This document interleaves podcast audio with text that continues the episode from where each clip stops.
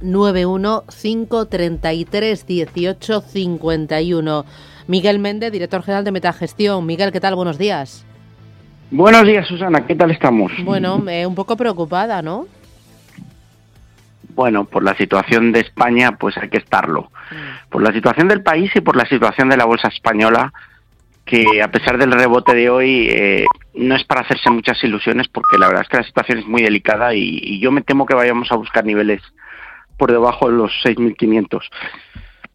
Preocupante. Eh, dos ligas. Sigue estando Estados Unidos por un lado, que hemos visto una dilatación en el Nasdaq, había un soporte en 11.000, se perdió, lo cual era previsible, hubo una dilatación hasta 10.675, pero la parte buena es que nos hemos vuelto a meter muy rápido en el rango y estamos casi en 11.200.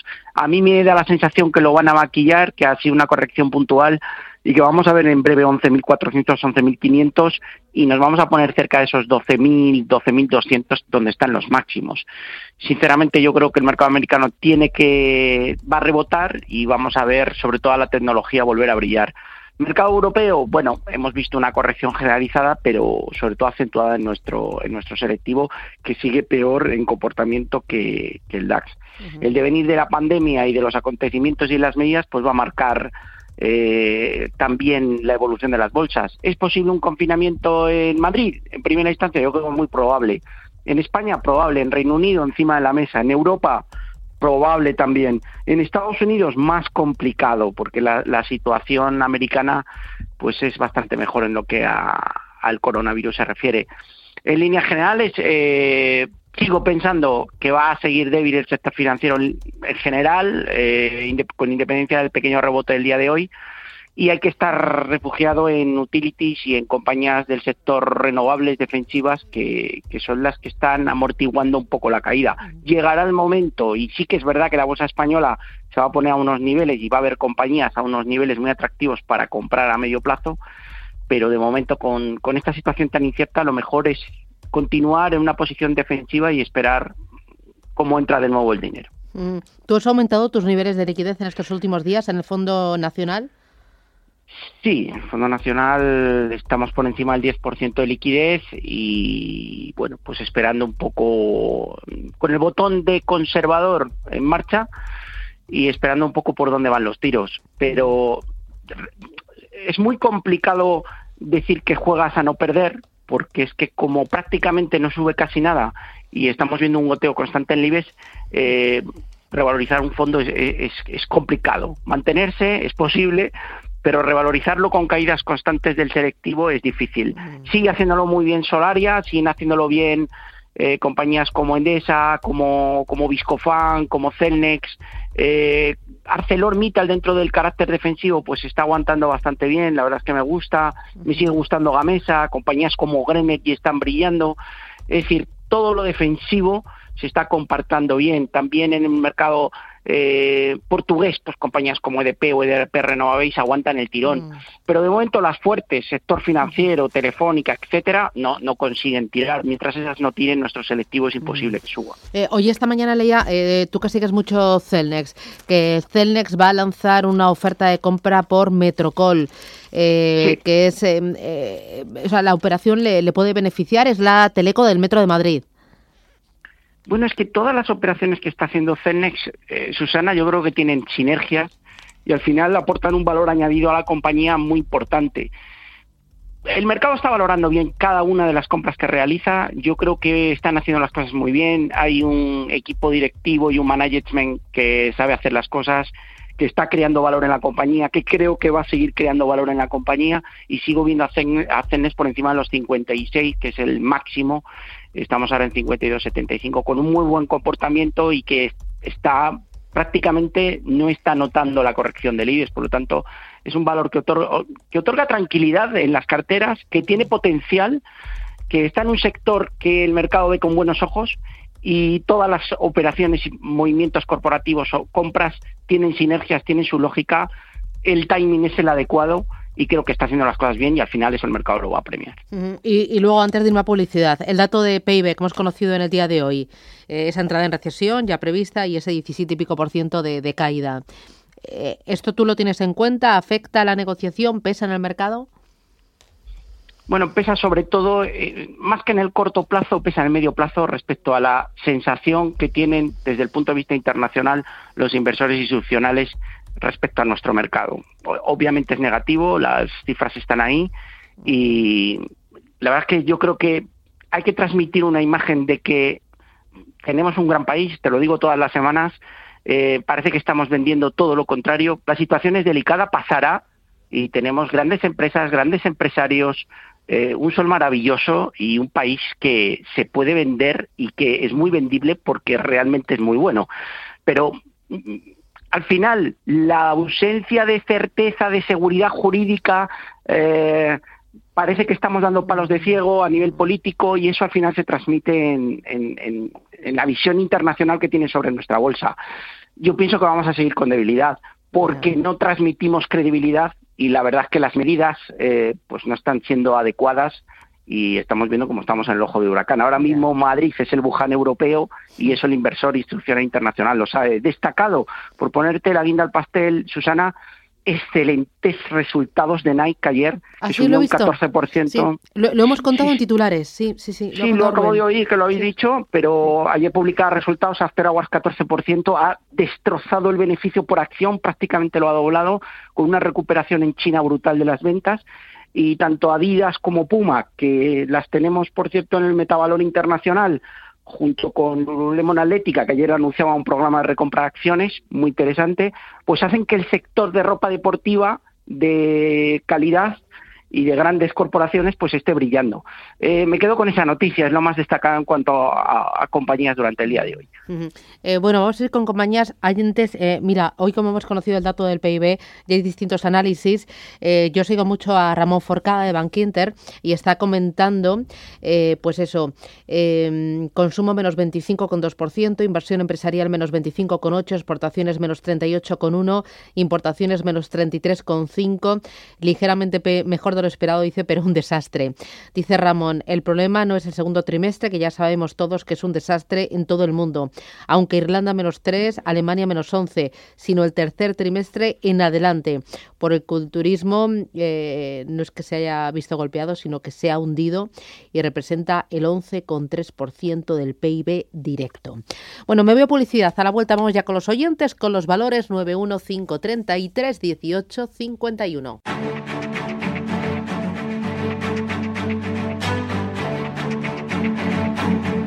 En Capital Intereconomía, el consultorio de bolsa.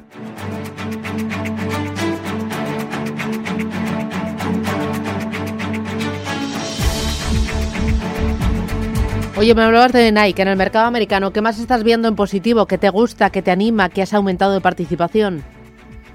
Bueno, tenemos Carvana, venta de vehículos de segunda mano en Estados Unidos, que ayer anunciaba un récord de, de sus cifras de ventas y sus métricas están disparando. Ayer subió un 33%, después también de que Goldman Sachs la incluyera en la Conviction List, es una de las que me gustan y, tiene muy buenas noticias. Todo toda la tecnología me sigue gustando, Susana. AMD, Amazon, eh, coches eléctricos NIO lo está haciendo muy bien. Yo creo que va a batir récord de deliveries. A estos precios me compraría Nvidia, Facebook, Microsoft. No sé, es que creo que es una corrección puntual de la tecnología eh, que se va a seguir viendo beneficiada de la situación del COVID. Por lo tanto, vemos una dicotomía. Los días que sube tecnología se queda el Dow Jones y los días que mejora un poquito la sensación respecto al coronavirus, pues lo hacen mejor los industriales. Mm.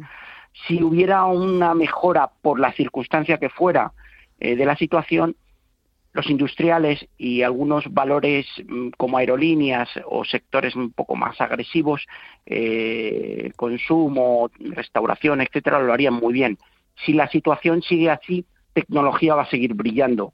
Yo creo que en el corto plazo vamos a seguir un entorno que es beneficioso para el Nasdaq y sobre todo para compañías que estos días estaban subiendo como Roku, como Netflix, como Zoom, como DocuSign, todas las que tienen algo que decir en, tecnología y sobre todo adaptada a estar en casa o al teletrabajo, a, ese tipo de cosas tipo Amazon, que hacemos pedidos online, etcétera, ese tipo de servicios que tienen que ver con, la distancia. ¿no? Yo creo que van a ir por ahí los tiros. Comentabas ahora los datos de, recientes publicados que publicaba Ramón Forcada.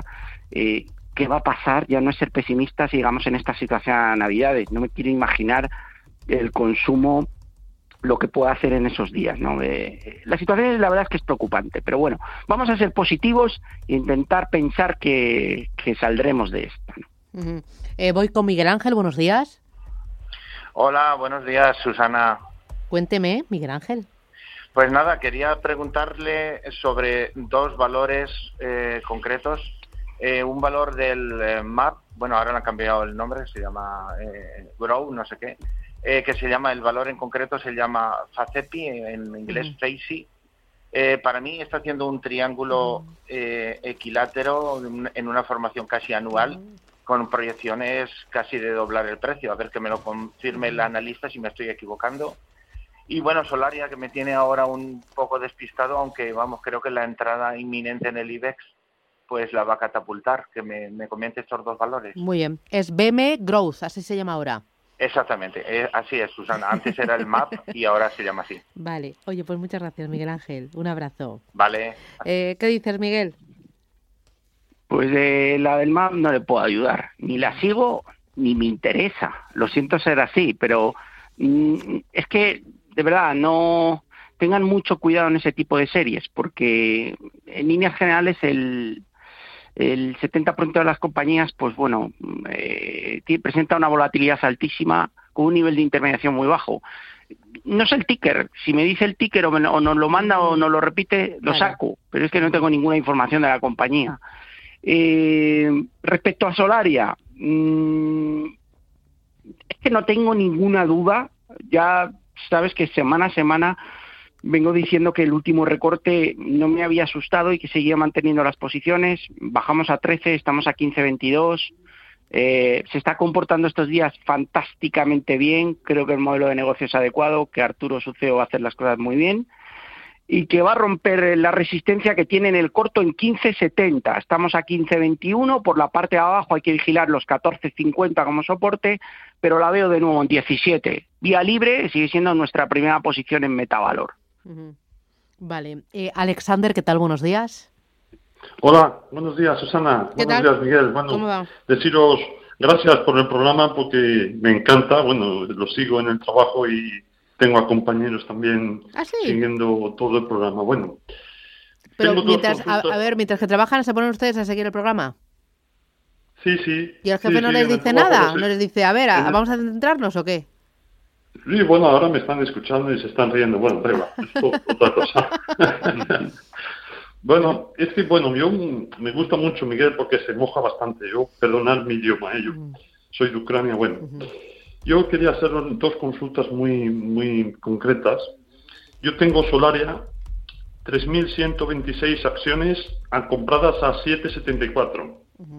Me gustaría saber si es posible con la bajada del mercado americano eh, vender todo lo que tengo de Solaria y meter en un valor, bueno, mm, conocido que se llama Apple. Esto es la primera consulta. Y la segunda consulta es otro valor que tengo del mercado americano, bueno, las compré en, en abril a 88 dólares, que es em, Etsy. El ticker es eh, E, e T, S Y es una empresa de fabricación de productos artesanales, bueno, muy buena porque, bueno, tengo un hermano que trabaja aquí, bueno, por eso... Y la tengo comprada a 88 dólares. Ahora está en 115 euros. No sé si Miguel me puede hacer un, un análisis técnico de esta empresa y, bueno, hasta dónde podría llegar. Muy bien, pues nada, ánimo. Eh, gracias a todo el equipo y nada, que sigan escuchándonos, que yo encantada. Gracias. Que mil gracias. a vosotros. Un abrazo fuerte, gracias, Alexander.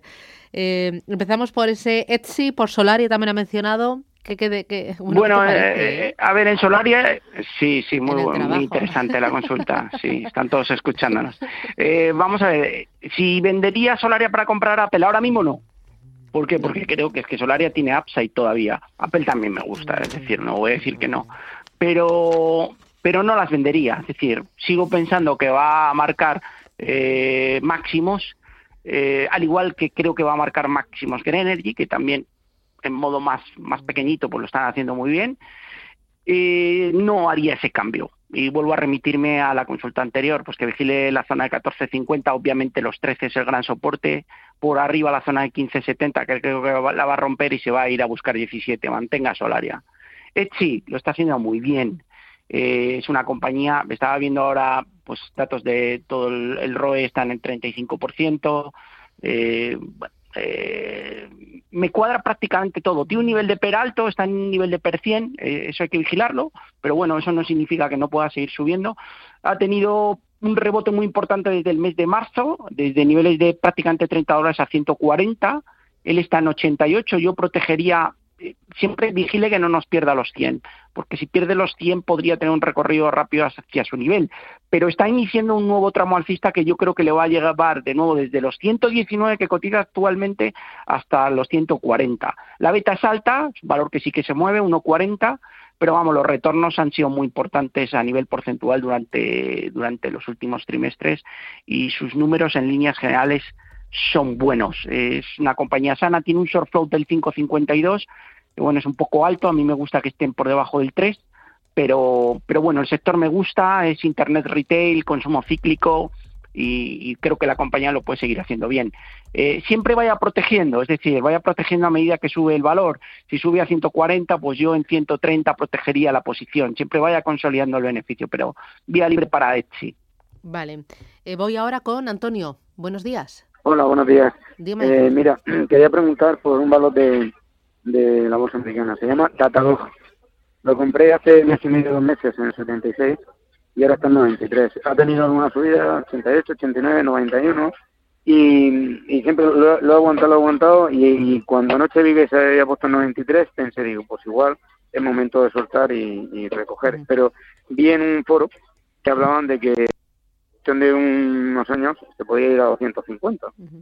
Perdone, repítame, repítanos el ticker. Sí, le iba a decir yo eso, porque ha dicho data. el ticker no lo sé, se llama Datadoc. Datadoc. Vale, vale, la tengo, la tengo, la tengo. O CK. Y, sí, y luego, mm, no sé si Farmamar, porque Farmamar también lo compré a, a 98 prácticamente lo que está ahora mismo, cuando en su momento estaba antes del split, pero y se fue a 138, a 140, pero ha vuelto a caer. Y, ya hay recomendaciones en positivo que se puede ir otra vez a máximos, hay recomendaciones que no. A ver si me se va a decir algo, si es tan amable. Mm, muy bien, pues gracias. Le escucho por el teléfono, por favor. Claro, gracias, gracias, no lo colgamos. Eh, dime. Bueno, vamos a con Datadog. La primera es software, eh, es una compañía de software americana. Eh, no lleva mucho tiempo cotizando, prácticamente desde 2019 lleva un año y pico en el mercado. La estructura, como, como casi todas las compañías de software, Susana lo ha hecho fenomenal. Se lleva subiendo desde marzo pues de 30 a los 93 que está ahora. Eso sí, llevan rango lateral desde el mes de junio, moviéndose entre los 75 dólares y los 95 aproximadamente. Las dos últimas velas diarias son eh, invitan al optimismo, con mínimos ascendentes, y yo creo que la ley de la atracción de los números redondos, que a mí me encanta, creo que le puede llevar a romper el 100. Eso sí, eh, Fíjese, es una compañía de 28 mil millones que tiene 480 millones en ventas. Es decir, está cotizando un múltiplo 50 veces ventas. Es una barbaridad, está muy sobrevalorada. A nivel fundamental le hablo. Eso no significa que no pueda seguir subiendo.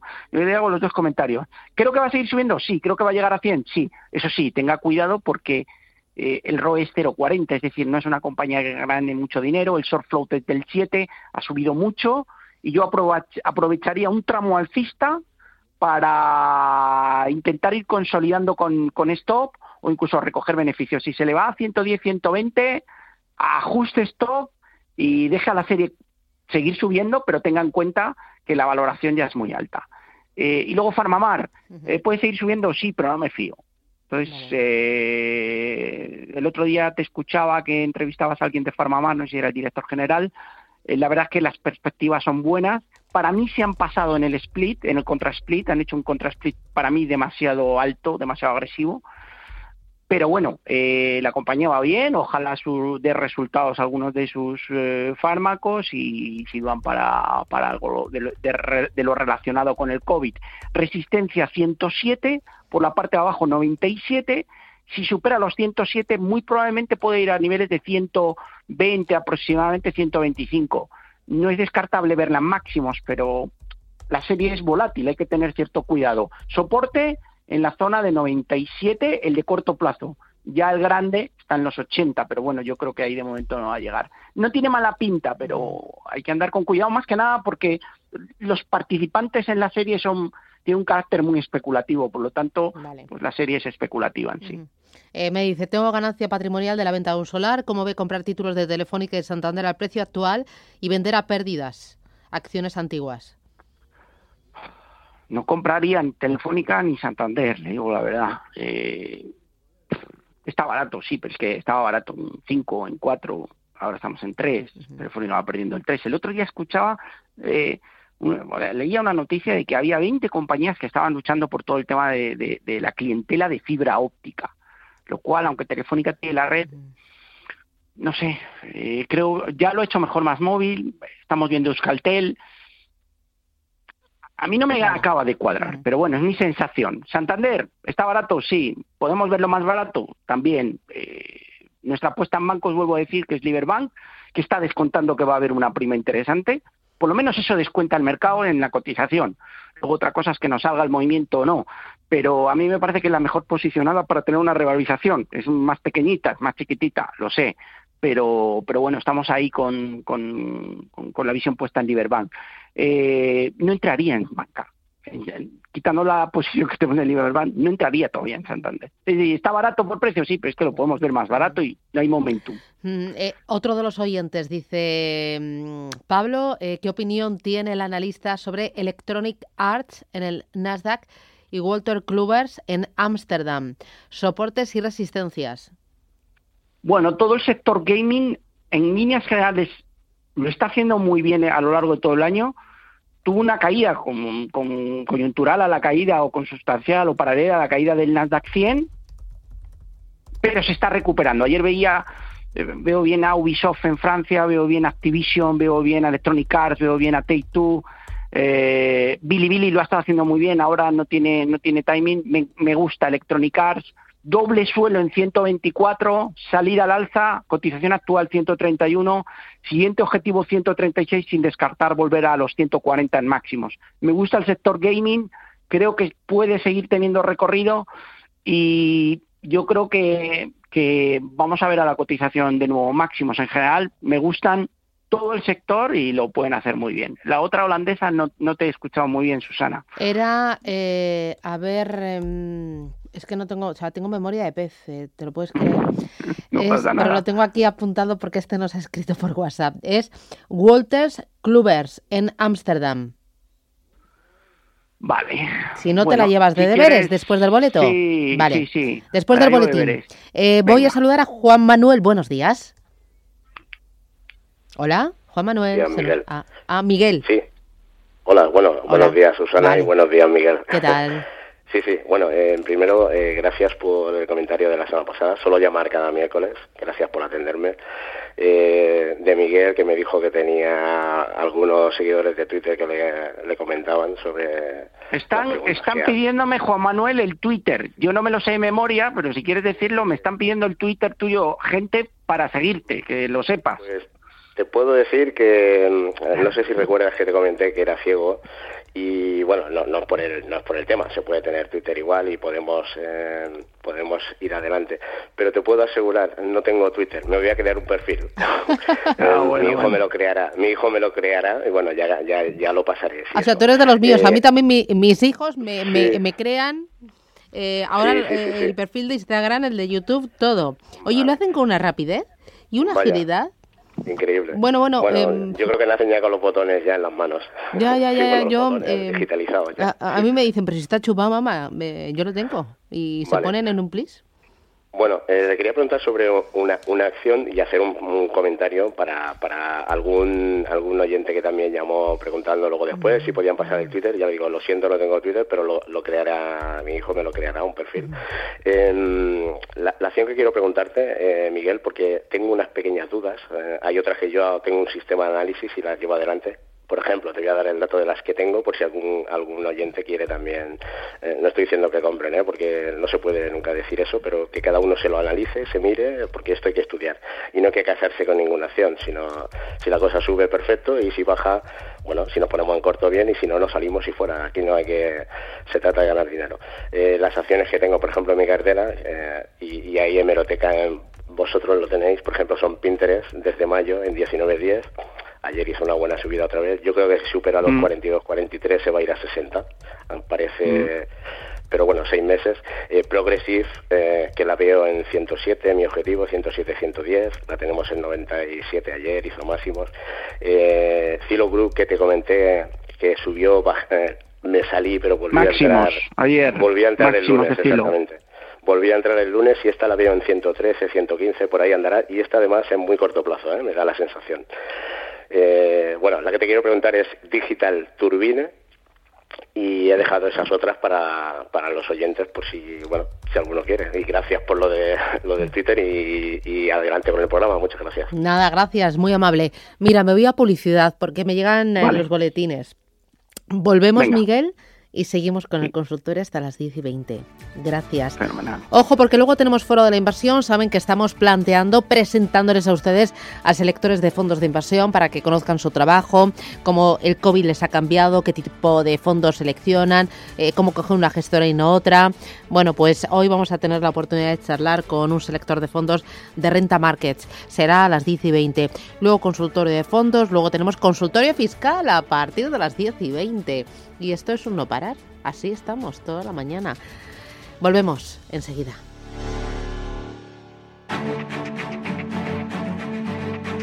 Capital Intereconomía, el consultorio.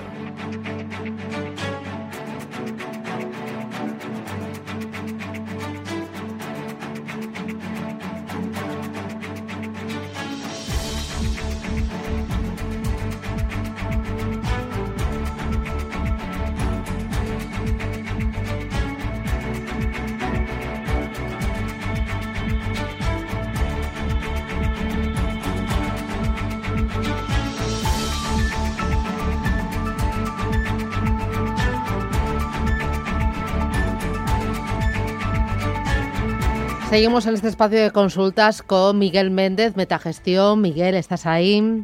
Aquí estamos, Susana. Eh, oye, tienes algo por ahí pendiente de veres, ¿verdad? Sí. Sí, bueno, había comentado Juan Manuel, bueno, había hablado de Pinterest, que la verdad es que técnicamente me encanta y lo está haciendo muy bien, la sigo de cerca y, darle la enhorabuena también de Progressive eh, Corporation, que es una aseguradora americana que también está con tendencia alcista, aunque me gusta más en este caso Pinterest, eh, nos había preguntado una pequeña compañía de software de 2.000 millones de market cap que se llama Digital Turbine, que lo que hacen es monetizar o aprovechar la publicidad tanto en redes como en, telecomunicaciones, etcétera. La verdad que el negocio es interesante y parece que tiene futuro. He estado viendo las cuentas en este ratito que teníais de parada y no lo está haciendo mal, tanto la evolución en ventas como beneficio por acción, eh, el book value, el cash flow, bueno, me he visto un poco en general las cuentas, no están mal, el short flow tampoco es muy alto, 356, eh, el ROE está por encima del 30%, lo cual es positivo, lo único que tenga en cuenta una cosa, Juan Manuel, de 4 a 32, es decir, ha multiplicado la cotización por 8 desde el mes de marzo. Eso es lo que me frena un poco a pensar, eh, puede seguir subiendo, lo más probable, pero ojo que el tren eh, ya ha salido hace tiempo. Entonces, pues bueno, que tenga cuidado en la zona de los 26, 27 dólares si se pierde. Eh, pero bueno, la estructura es buena y el negocio es bueno. A mí me parece que está un poco alta para entrar, me da cierto vértigo, pero la realidad ahí está y, el negocio tiene futuro. Fantástico. Em, voy a ir con más oyentes, pero antes, Rubén Gil, tenemos datos de... Son los PMIs de la zona euro, ¿verdad? Sí, lo acabamos de conocer y sale mejor de lo esperado. Ha batido expectativas, ha batido previsiones en el mes de septiembre, sube en ese mes hasta los 53,7, sube hasta desde los 51,7 hasta anteriores. Son casi dos puntos más de lo que se esperaba. Se esperaba una lectura de 51,9, así que esa es la noticia. PMI manufacturero zona euro, mejor de lo esperado en el mes de septiembre. No sé cómo estarán reaccionando las bolsas, tú que tienes mejor tiempo real que yo, a ver si hay alguna, alguna pista si ha sentado bien a los mercados. Em, Miguel, eh, esto en el mercado. Bueno, bien, sí, estaba dando, sobre todo ha salido un muy buen dato de PMI manufacturero en Alemania, el de servicio es un poquito peor, eh, bueno, pero, pero ha, batido el manufacturero por bastante, en torno a 56 puntos, si no me equivoco, frente al estimado de 52. Es que en Europa yo creo que no ha afectado tanto eh, la crisis como aquí, es decir, vamos a ver cómo la locomotora alemana eh, empieza a funcionar. Yo creo que en Francia sí que están pasándolo un poco peor con, con el virus, pero bueno, los datos son buenos, incluso muestra, muestran expansión dudo un poco, pues es decir, permíteme mi incredulidad y yo con todo el tema de los datos creo que hay mucha, entre comillas, manipulación con todos estos temas eh, y después del año que hemos pasado estar en expansión por encima de los 50 y batiendo, pues bueno, eh, tengo mis reservas al respecto, pero bueno, la bolsa lo acoge bien, eh, está subiendo tanto el IBEX como, como, como el CAC como el DAX, es, una, es un día de, de mañana verde, ya veremos cómo acaba pero, pero en líneas generales yo siento, sigo estando con desconfianza, eh, sobre todo hacia nuestro selectivo. O sea, es la realidad del asunto está así. Bueno, eh, buenas noticias sobre todo para, para, para todo el retail, para todo el consumo alemán que lo está haciendo bien. En líneas generales está prácticamente casi todo en verde en la mañana de hoy. Mm, muy bien. Manuel, ¿qué tal? Buenos días. Eh, buenos días. Eh, bueno, muchas gracias por vuestro programa y Miguel Méndez, bueno, es un fenómeno. Me encanta escucharle. Entonces llamaba para ver si me puede un poquito asesorar sobre tres valores que tengo en mi cartera, tres valores americanos. El primero sería el Repair Therapeutics, el ticker es R de Roma, P de Pamplona, eh, T de Teruel y X. Es una compañía muy pequeñita y he entrado la semana pasada a 33,67 dólares. Eh, la segunda sería eh, Darling Ingredients. Esta la llevo ya desde hace, bueno, un par de meses o por ahí. Y, bueno, entré en 29.51. Y por último. Díganos el ticker, eh, el ticker de la segunda. Sí, perdón, Darling es D de Dinamarca, de Alemania, R de Roma. Dar. Darling Ingredients, la conozco la compañía, sí. Eso es. Y por último, eh, DraftKings, eh, entré la semana pasada en 4501 y el ticker es D de Dinamarca, K de Kilo, eh, N de Navarra, G de Gerona. Sí. Vale, muy bien. Pues gracias, Manuel. Muchas gracias. Bueno, eh, vamos a ver. Eh, me alegra un montón que no sea todo Telefónica y Santander. O sea, que eso es lo primero. De las tres que tiene, Vamos a ver, Darling Ingredients es una compañía que yo sigo, es Packaged Foods, eh, la verdad que lo está haciendo súper bien, está en plena tendencia alcista de medio plazo, eh, con un movimiento muy interesante en este año. Yo creo que va a seguir haciéndolo bien. El short float es muy bajo, como a mí me gusta, en el 1,59%. Es una compañía de 5.000 millones. Por PER no está nada cara, tiene un PER 13. Eh, las cifras de ROE están cercanas al 20%. Me gusta, va despacito, subiendo están máximos y yo me la quedaría.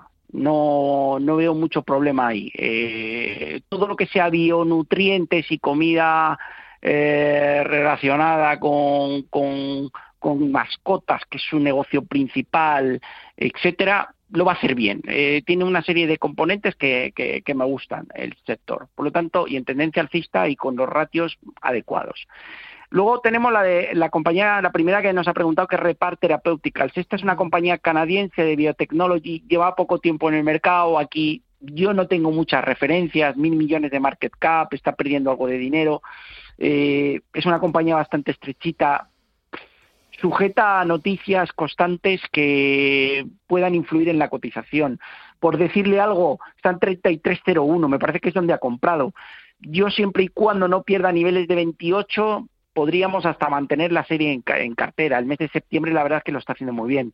Posibilidades de ruptura de los 36 que son los máximos existen, pero ya le digo, sin más referencias, tendría que indagar un poquito más en, bueno, en la compañía. Sé que ha habido recientemente una conferencia de Morgan Stanley sobre el sector healthcare que ha participado y que, bueno, comunicó algún dato positivo porque además subió ese día en el mercado, pero sin más.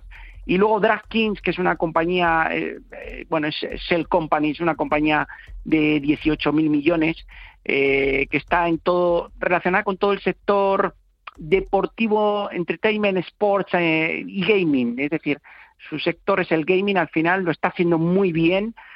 Prácticamente en marzo estaba a 10 y está cotizando a 53 dólares. Subida prácticamente libre, está en 18 mil millones de market cap. Sí que es verdad que el soft float aquí es más alto y que las cifras de ROE no son, no son muy altas. Está sobrevalorado por fundamental, pero a nivel técnico creo que puede seguir subiendo y por qué no puede alcanzar los 60 dólares. Yo esta de momento la mantendría siempre sabiendo que tengo una bomba en, cartera, pero mantendría tanto DraftKings como Darling Ingredients. Tengo más dudas respecto a Repair Therapeutics.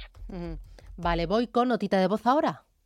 Días, les llamo para preguntarles acerca de Berkeley y Biosearch. Tengo Berkeley a 0,62 y Biosearch a 1,59. Y me gustaría saber soportes y resistencias y si me recomiendan mantener o vender. Gracias. Bueno, vamos a ver, Berkeley ha corregido. ¿no? Sí, hemos pasado de Champions eh, a regional preferente, pero bueno, en cuanto a valores se refiere.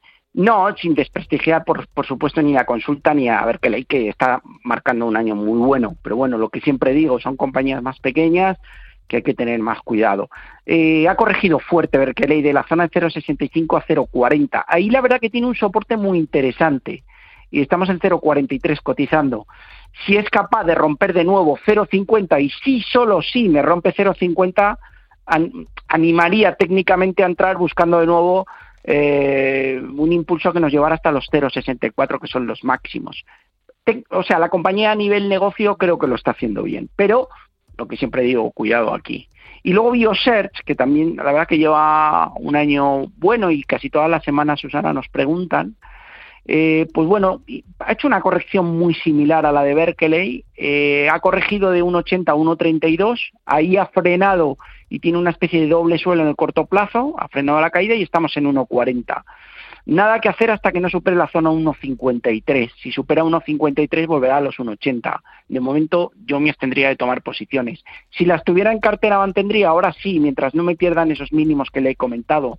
En el caso de Bioset, mientras no pierda 1,30, manténgala. Si pierde 1,30 hay que vender. Muy bien. Alejandro, buenos días. Buenos días. Dígame. Que quiero entrar, eh, comprar en, ACS y me informan que soy nuevo en la materia. Mm. y,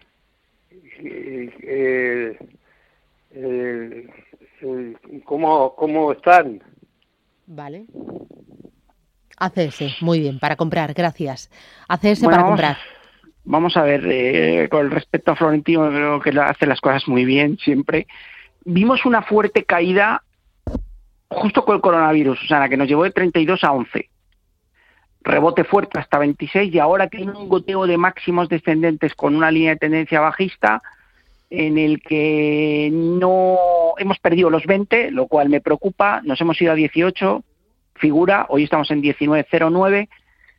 Si se acrecenta el temor del virus y el IBEX no lo hace bien, como puede ocurrir, yo creo que veremos ACS a mejores precios para comprar, por lo tanto no entraría. Le ha perjudicado bastante un tema de mm, un problema en la contabilidad de CIMIC estos días atrás y de su filial australiana y la verdad que estos, estas tres últimas sesiones anteriores pues ha estado muy bajista, ha bajado desde la zona de 21 y medio hasta los 18 figura.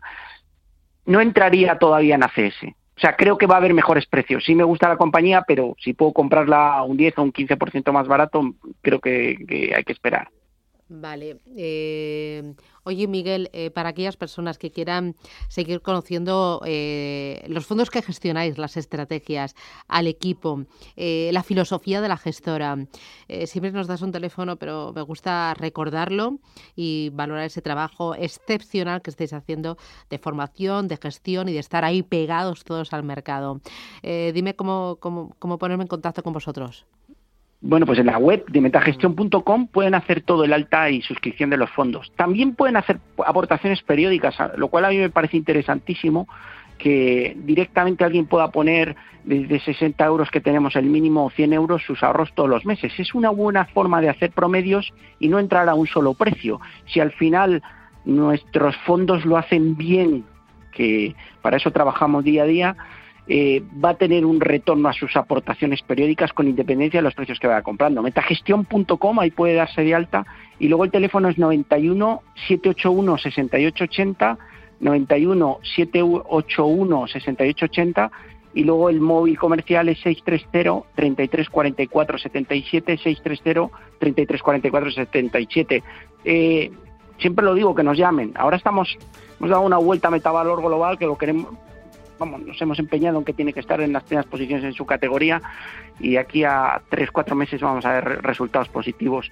Metavalor sigue estando a, la cabeza dentro de, Iberia, estamos en, el top 10 ahora mismo, eh, seguimos haciéndolo bien eh, en una coyuntura difícil, en un año difícil, y tanto Metamérica, que está con números positivos por encima del 8% de rentabilidad, con Julián Lirola, bueno, con, con Batalla, con Salido, con Tordal, están haciendo todos muy buen trabajo, eh, también lo está haciendo muy bien. Eh, fondo de renta variable internacional, global y dividendo. Tiene una amalgama de fondos y sobre todo trabajamos para intentar aportar valor al, al partícipe, que ese es nuestro reto diario. Mm, pues enhorabuena a todo el equipo, lo estás haciendo muy bien. Y nada, gracias por estar ahí, Miguel. Cuídate mucho y seguimos hablando. Hasta pronto. Fuerte abrazo, Susana. Adiós, chao, chao.